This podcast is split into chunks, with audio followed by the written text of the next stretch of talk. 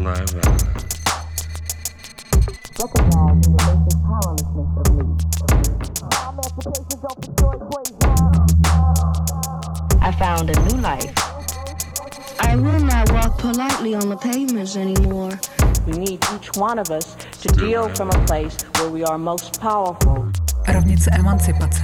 Podcastová série mapující revoluční a emancipační myšlenky v současné hudbě. Let's explore revolutionary thoughts and strong emotions in contemporary music that have the power to move our society. They have always been here, but are very often neglected. However, there are still places where they thrive, where new provocative and strong realities emerge, and where new pop music arises, along with new revolutions. Let's explore the process of evolution and emancipation of electronic dance music and rap, how do artists, especially those from African diaspora, create? Is it even possible to create when the art should be an absence of fear? What can artists help us learn and unlearn? How can we become connected and free ourselves through listening? Meet the artists who produce music as well as important knowledge, bring communities together, and organize variety of initiatives. How does their emancipation diverge from the current normative equation?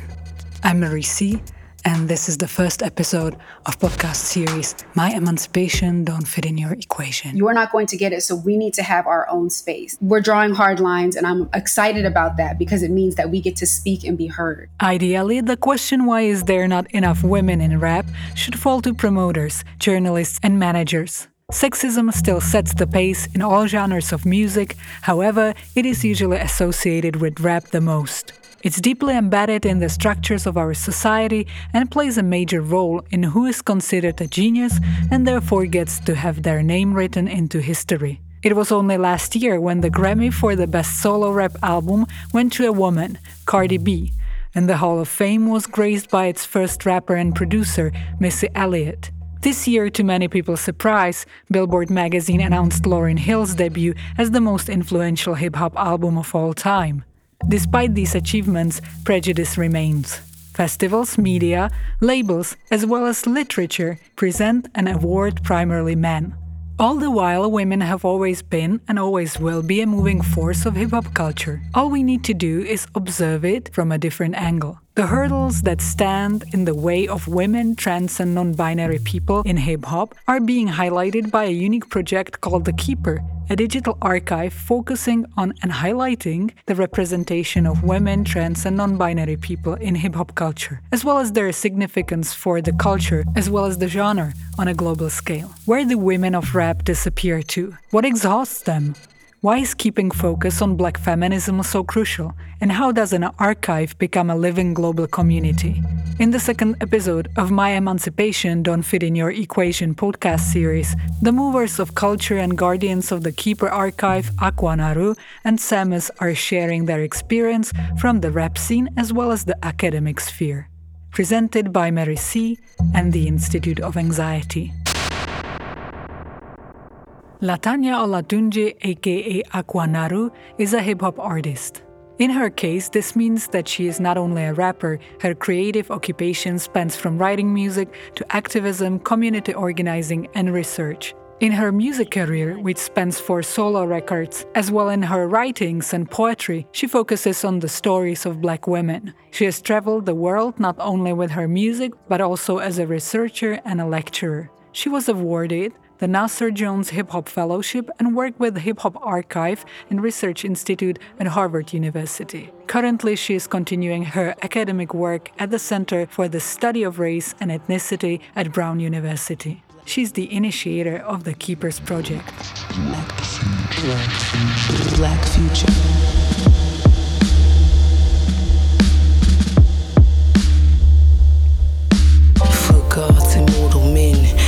Children, niggas, bitches, and distant kin. Jehovah witnessed ark for immigrants, Plymouth pillaging. Me and Hunt for the blood of the Rankin citizen. Lumumba Kasongo, aka Sammus, is a rapper and producer. So far, she has released three solo albums and several EPs. And she's also computer game sound designer and does research in the field of music and technology. I landed my ship, you can call me Picard. Check to the left, but the tunnel is small. Find my room, the problem is solved. I can make my whole body turn into a. Her dissertation at Cornell University focused on the politics of community recording centers that target primarily young, marginalized people. Currently, Sammus continues her research at Brown University, where she also teaches courses such as Rap as Storytelling. She is a feminist and an Afrofuturist thinker who describes her music as a black girl nerd rap. She takes part in building and connecting communities with the aim to draw attention of the academic sphere towards other kinds of experience and knowledge producers and to change the preconceived notions of how, what, and who from should we be learning. Like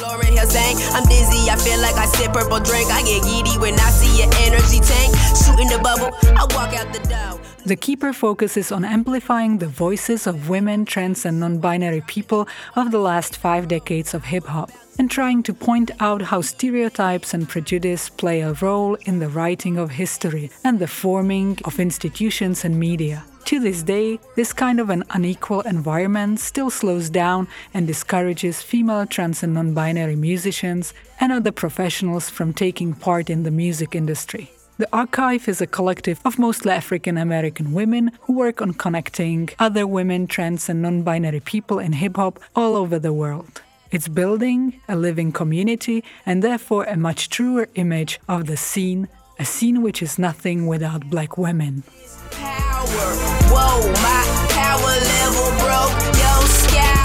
The rap scene is still primarily represented by male voices. Is there even space for women? Where can women find the inspiration to believe that they can do what they love? What female music heroes does Akua Naru recall, and who did Sammus grow up with? Do you remember? I remember. I remember all of them. I remember everything. So it's hard to answer that question. Even those who came like in the generation before, if according to Chuck D, a generation in hip hop is like every six years. So those who were popping or kind of more visible in a generation before me and a generation before that. And then those who, like, I grew up listening to, like, I remember all of it and I was influenced by all of it. So, of course, if you want to go all the way back to people like Roxanne Shante, Queen Latifah, MC Lyte, The Lady of Rage, Boss, if you go to Isis from the X Clan, who later became Lin Que, and then, of course, across the entire 90s. And I could just name a few from Eve, obviously, Foxy, mm-hmm. Missy, Little Kim, The Brat, Nonchalant. I mean, the list goes on and on. And then across the 2000s, you got Jackie O and Trina and Nicki. Mm-hmm. Of course, you can't forget La Chat and Gangsta Boo. And then, you know, Mia X. I mean, that's kind of like late 90s, 2000s. You can't forget the great powerhouse that is Jean Grae and all the countless other women that are here, even those that I may not have listened to directly or that I may not listen to at the moment. I mean, not for any particular reason. Maybe the music is not my taste or it's just I'm feeling something else right now, you know, but I still am somehow influenced in some way, shape, or form. You know, I draw a lot of power from this great sort of tradition of women in this art form. This is for Latifah, for life, for Shantae, Bahamadia, Lauryn Hill, Heather B, for Jean Grae, Evie Nikki D, Salt-N-Pepa, even me, Apani B, for Missy, for Kim, and Foxy, for Rah Digga, Rage, Left Eye, for Yo Yo, Paula Perry, Nonchalant, The Brat, for Jane Doe, Rage, Mystic, Boss, Pocket D, for those never seen, or the search for female MCs, the microphone fiends. I'm wondering from Sammus, what are your thoughts? My kind of relationship or early relationship with hip hop was definitely a process of discovery because I grew up in upstate New York, a really small town called Ithaca. It's like 4% black. At the time, the internet was not what it is today. So, really, for me, pop culture was refracted through MTV and through what I could kind of access and what my older brother had access to. So he would go to school and he would have a CDs and he would trade with somebody and come back and suddenly we were listening to DMX or suddenly we were listening to Ruff Ryders, you know. So it was this process of kind of discovery through my brother and then figuring out my own kind of relationship to hip hop. Because I think one of the things that the project Akua and I and, and others are working on with The Keeper is revealing the alternate history of hip hop. And I think, you know, with me having exposure to it through MTV, I had kind of the front facing view of hip hop and wasn't exposed to as many women MCs until I grew up and started to do my own kind of research and started to work backwards. And I mean, obviously, folks like Missy Elliott, just seeing her for the first time, I think I was so captivated because she's a chameleon. Like she can do so many different things, you know, and I felt I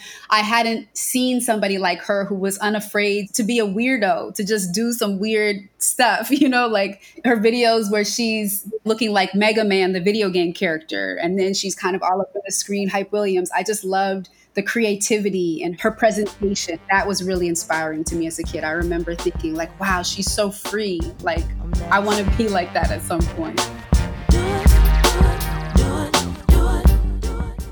Many people still remain blind to the manifestations and consequences of sexism on the scene. Various stereotypes and prejudice preventing the development of women, trans, and non binary musicians are a part of everyday learning and education and have been proven to span beyond problems encountered by individuals. Sexism is what the structures and values of our society have been built upon. When was the first time that Sammus realized these structural issues? Yeah, thank you for asking that and framing it in terms of being a structural issue because often, you know, when we're with lazy interviewers, they'll say, you know, what's it like to be a woman in rap, right? Like that's the question. Instead of thinking beyond that and thinking about what are the structural barriers that make it difficult across the board outside of my particular experience or Akua's particular experience. Like we're trying to figure out a series of patterns. So I think for me, I first realized or first really came to understand it as a structural issue when I started making beats. And the reason why I realized it was a structural issue was because I would show my beats to somebody or I would perform and someone would immediately ask me, Who made your beats for you? It was this moment where I was realizing, you know, my male producer friends don't receive these questions, right? They're sort of taken at face value that what they present to you as their authored work is their authored work. And so in that moment, even though I hadn't approached what I was doing in a gendered way, I realized that, oh,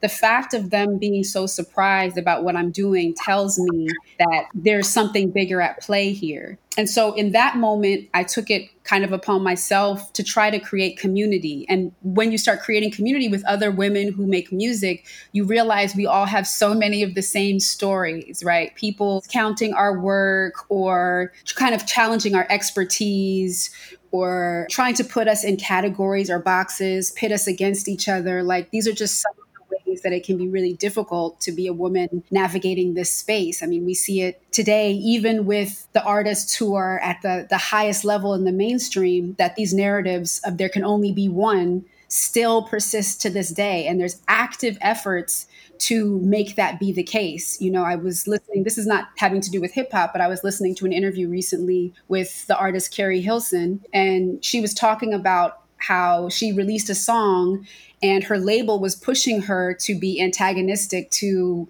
you know the other women who were singing at that time that that was actually kind of a concerted effort and conversation that was made a dialogue that was happening with her label to try to position her strategically against these other women. And it feels like that's often the case with women in music spaces that we can't have camaraderie. And the flip side of that is that because we're so actively positioned against each other we're not allowed to be critical of each other and that's really frustrating. And engage earnestly with each other's work because we're so hyper visible that if we critique this person's work, then it, we're seen as being divisive or it's not received in the same way that men who openly critique each other are able to kind of do. So it's really frustrating in a lot of different ways. And I'm sure, you know, Ku has more things to add. Yeah, thank you so much. This is the reason for why it's so important for us to have these conversations Enongo because I hear so much of myself in you. You give me that hip hop Roberta Flack because you're killing a sister so softly. And Yes. that's the reason why it's so important for us to have these conversations. Everything that you said, I think, you know, being a little black girl in America, you pretty much, you know, by a certain age, you're aware that there are forces at work that are very much committed to destroying me at every turn. And that, you know, you have to be aware of what they show up as so that you can survive it. I think that I understood that very early on. I mean, when I was growing up, you know, my, I grew up in a family of powerful Black women. I grew up in the Black American church, like the Pentecostal Holiness Church. But that's a very specific Black experience. My family is from the South. I was the first generation, you know, born in the North. My mom was born in North Carolina, and so was her mom, and so was her mom, and so on. And so I think that you just get to a point where you kind of understand certain things. But growing up with these powerful women in this church, in the Pentecostal church, you know, Black women can be pastors, and which is the case at our church. And Black women are running the choir and the food after church. And my grandmother, you know, helped to organize vacation Bible school and Sunday school. So I grew up seeing these women have power. So it wasn't a question at home. I grew up in a very loving and supportive environment. Hip hop wasn't seen as a male act, right? It was just something that I loved to do. My mother thought it was cute. So my family was like, they were going to support whatever I wanted to do. If I wanted to rap, they were going to organize events in the backyard and invite the neighborhood, and the neighborhood was going to come and, you know, hype a sister up. And at some point, when you leave your house and you leave your neighborhood, you start to recognize that there's a disconnect between the kind of love and support and sort of acknowledgement that you receive at home. And then you recognize that something else is happening outside of that. You know that somehow you get the message that your blackness is woven within that, obviously. That's clear. But being a girl, you know, you hear certain kinds of language. So I think to answer your question, very early on, I understood that there was three fifths of a human. There's a song I wrote, three fifths of a human, two fifths because you woman.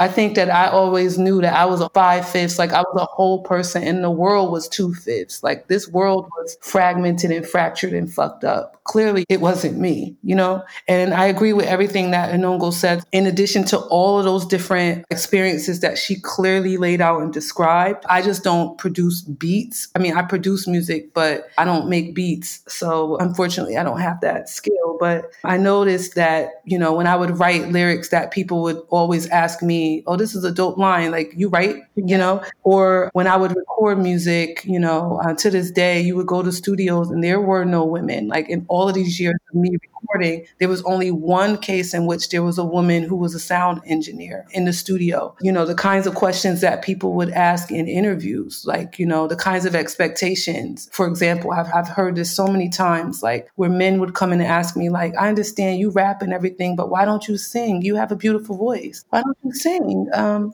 know, the kinds of expectations for the way that you think about your own beauty in a performance setting. So it's like you feel like the men are able to show up in a t-shirt and jeans and pretty much, you know, they look like they just crawled out of bed, but you imagine that there are all these things you need to do to present yourself and refusing to reject that subjects you to a certain kind of criticism and not refusing to do that subjects you to a certain kind of criticism. I mean, all of that to say the list goes on and on. I think at some point, like you just become hip to it. It's like, oh, okay, there's something else at work here beyond just this person's choice to make this comment in the moment. And I mean, I know that once I started sort of building this archive, you know, I started realizing through collecting all this data that I had, a lot of it was just being made aware to me for the first time.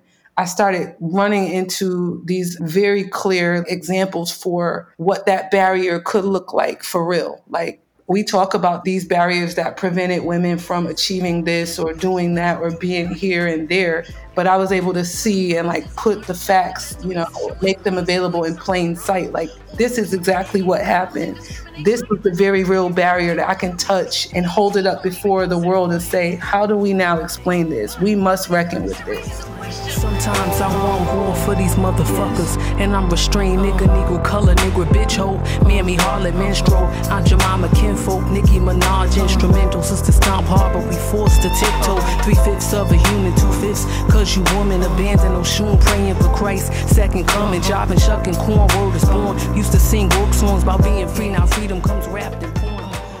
When we start noticing certain issues, we start wondering what do we have to do in order to change the way our society is set. We probably start to also realize that it's necessary for others to recognize and understand this problem as well. Understanding may require prior explanation. What are the experiences that Akua Naru has when it comes to explaining different issues? The answer is just related to where I am right now. I don't really put too much energy at this moment in trying to explain to men.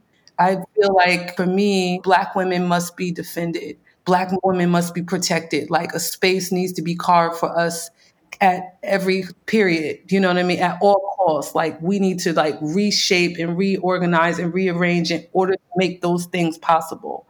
And anyone who doesn't understand that or is confused cannot be in my space. I'm not in a space right now where I need to, I feel that I want to even explain. It's very exhausting. And that's, this is how these systems of power work, right? They just exhaust you and squeeze all the life out of you. I can't do that. So, I mean, I know that Bell Hooks, for example, has a lovely book called Feminism is for Everybody. And it's a very mm-hmm. small book. It's very thin and packed with brilliant information. I mean, Bell Hooks is Bell Hooks. I've just suggested that people read this book. I mean, you could even find the PDF online for free, but I'm not going to engage with people when I'm talking about my humanity.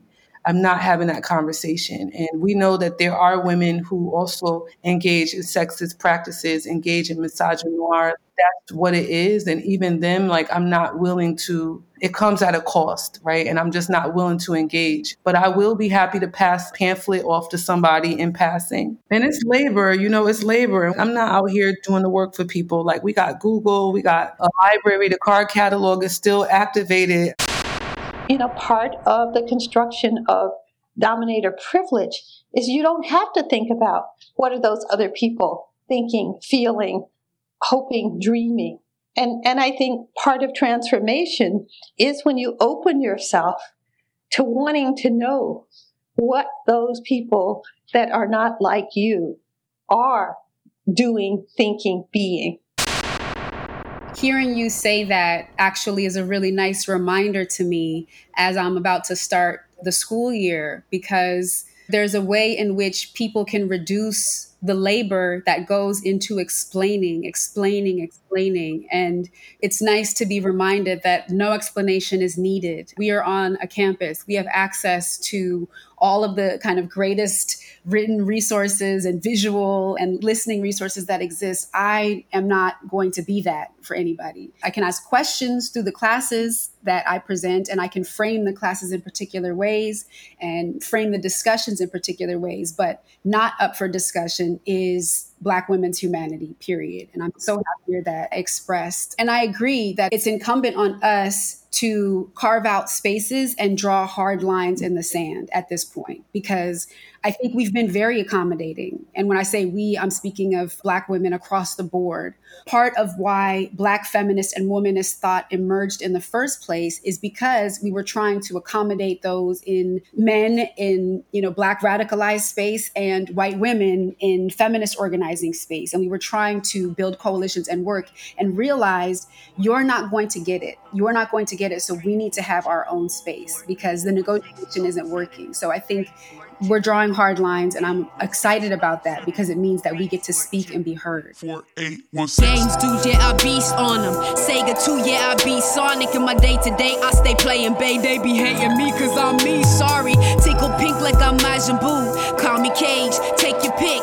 Nick Lucas and Johnny too. I do a split, then I'll break your dick, but in real life, I'm real nice. Just flexing hard cause I feel like I've been holding back about all the flack and online attacks got me. Most women were not lucky when it came to finding supportive collectives and instead had to confront the pitfalls of the music industry, which rarely cares for their needs or opinions on their own.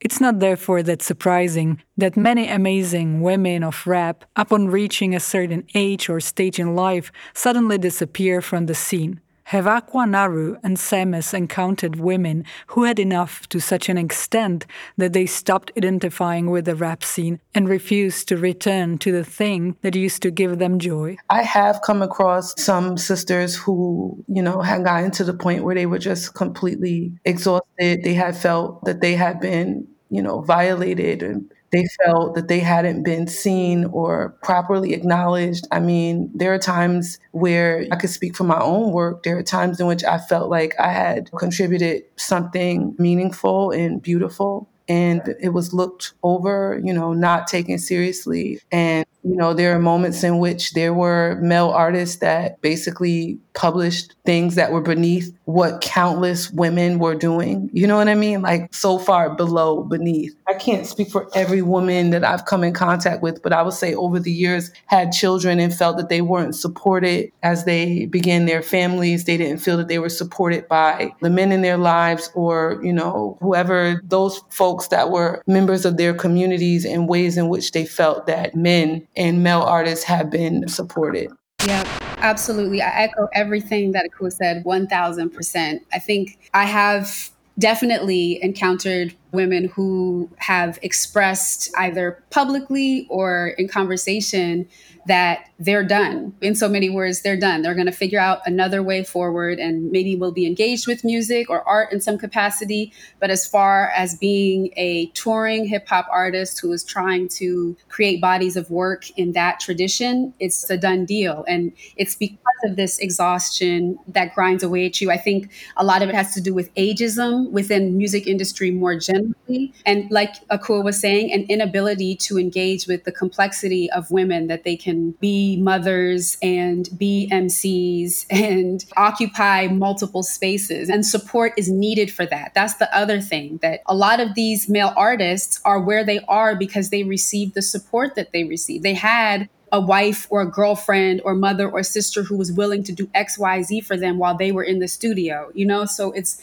really frustrating when that isn't reciprocated. And in my own experience, I know I've been fed up. Like there have been real moments and i've talked with akua about this where it's felt like what is the reward? What is the reward for pouring your heart and soul into something and being 10 times better than the men around you and not being received in that same way? I mean really you know, I just saw that Octavia Butler's Parable of the Sower is, um, I think, on the Times bestseller, and she passed away. It's like we have to wait until we're dead and gone until people recognize the value, and some of us die destitute, alone. Like is that worth it? I really think we're making those calculations right now. And I can't hold it against any woman who says, I don't want that outcome for myself. I have to choose something different, which is heartbreaking because there's so much genius that's lost to that. Absolutely. Everything that you said, and to add, I mean, you know, there have been countless stories, and privately, I've had conversations with women who've recounted experiences with sexual assault, abuse, rape, harassment by men in the industry on a tour or in a studio session or with really bad management and who had come forward to share, to speak to what their experiences were, and they weren't believed. You know, they had been tormented and harassed for the things that they had accused these men of. You know, women who may have identified as queer or within this queer spectrum that had been harassed and bullied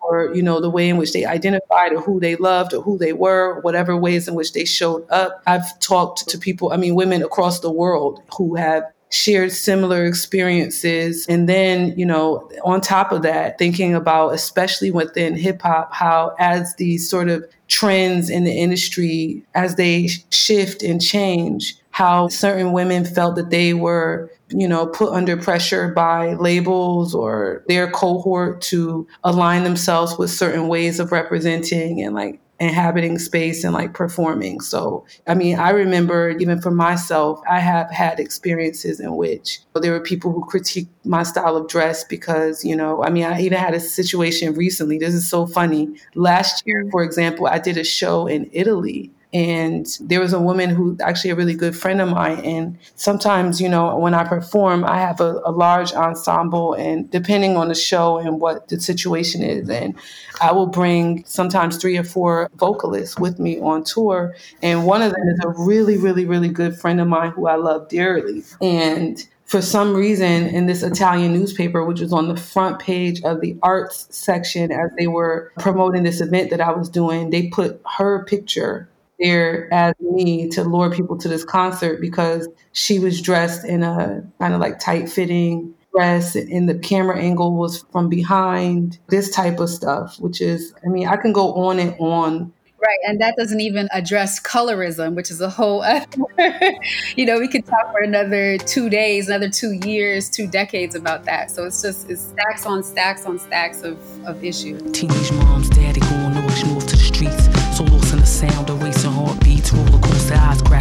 high. Protect and provide for no one but me, myself, and I. Tricking between random thighs, can't go Adidas pants with the stripes on the side. Sweet baby, don't you cry, don't you weep. Uh, Hip hop on the streets, rock steady, rap city, fat five, ready, walk with tape. How do things change when we decide to face problems as a collective and when women of color create their own space? In what ways can finding mutual understanding and passing through structures as a collective be fulfilling and empowering? It's been really special for me on a personal level. I think have building a relationship with Akua as on an artistic level. I mean, you know, this conversation that we're having We've had variations of this conversation over the past two months, month and a half. The time has gone by so quickly when working on this project. And that's been really special because something I've missed in the wake of the pandemic has been that community of other folks who understand what it is to be an artist. So being able to do that in service of this cause that's bigger than myself to protect women and girls in particular Black women and girls has felt like kind of a dream collaborative space. Like, this is the best way to kind of use my downtime is to be in service of the, the group that I wish existed when I was a kid. Thank you for sharing that. It's very rare that I'm like in a conversation with another sister and I agree with everything, but you know, when she talks, I agree with everything that she says. Maybe every once in a while it might be a slight departure, but never disagreement. I say that because I feel for me, it has been absolutely lovely to, especially in this moment, in this corona season, where 45 million, I think, Americans are out of work. The artistic community, we faced a lot of hardship in the sense that for many of us, our work has been canceled or postponed indefinitely. We are thinking through and offering a lot of reimagination work around you know what it means to produce art to sell art to perform our art to engage the artistry in this particular moment. And as we have absolutely no idea for what tomorrow looks like i mean no one can tell us anything. We just don't know. So i think in the backdrop of all of that it has been absolutely amazing to be in community with these amazing women. There are a few men who are supporters of the project when I say few, like one or two, and but for they're kind of like in the background as lovers and supporters of the cause. And but for us in the foreground, it's been lovely. And what's really important to state is that a lot of the women that are members are attached to this project are artists first. Sammus is a beat maker and a dope MC and a mm-hmm. black woman. And obviously, I feel that we're like fighting from the same body. So it's like I'm fighting from within the same body. So when she pulls out, it's like we at war. She pulls out a knife, and I'm like, I, I see your machete right here.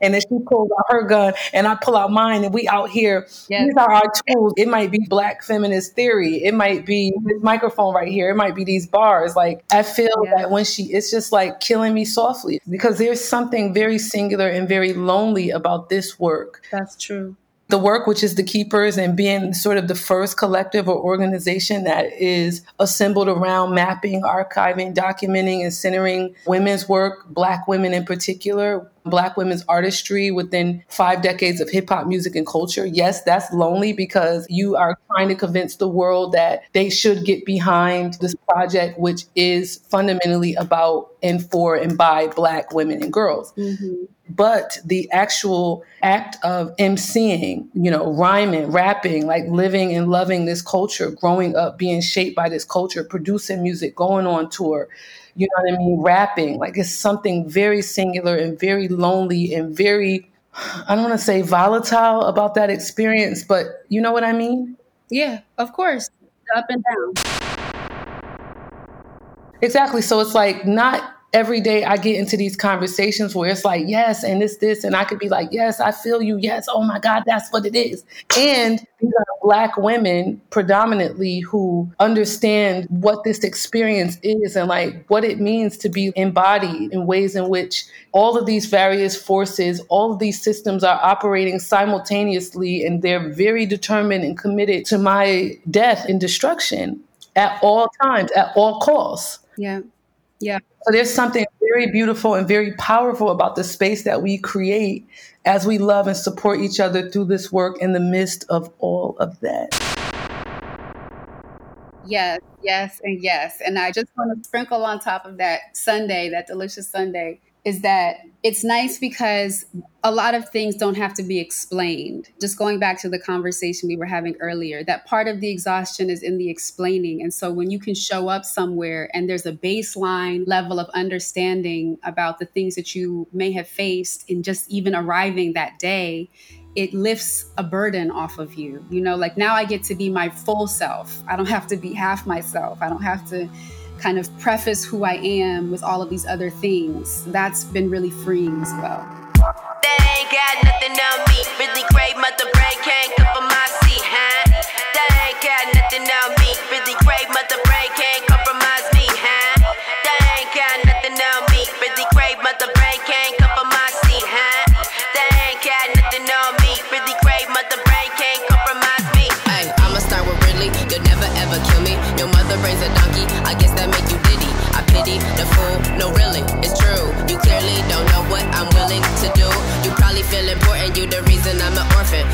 some endorphins. You believe in my misfortune. You a lot of drama when you my mom and papa. Your mother should have thought a little more about abortion.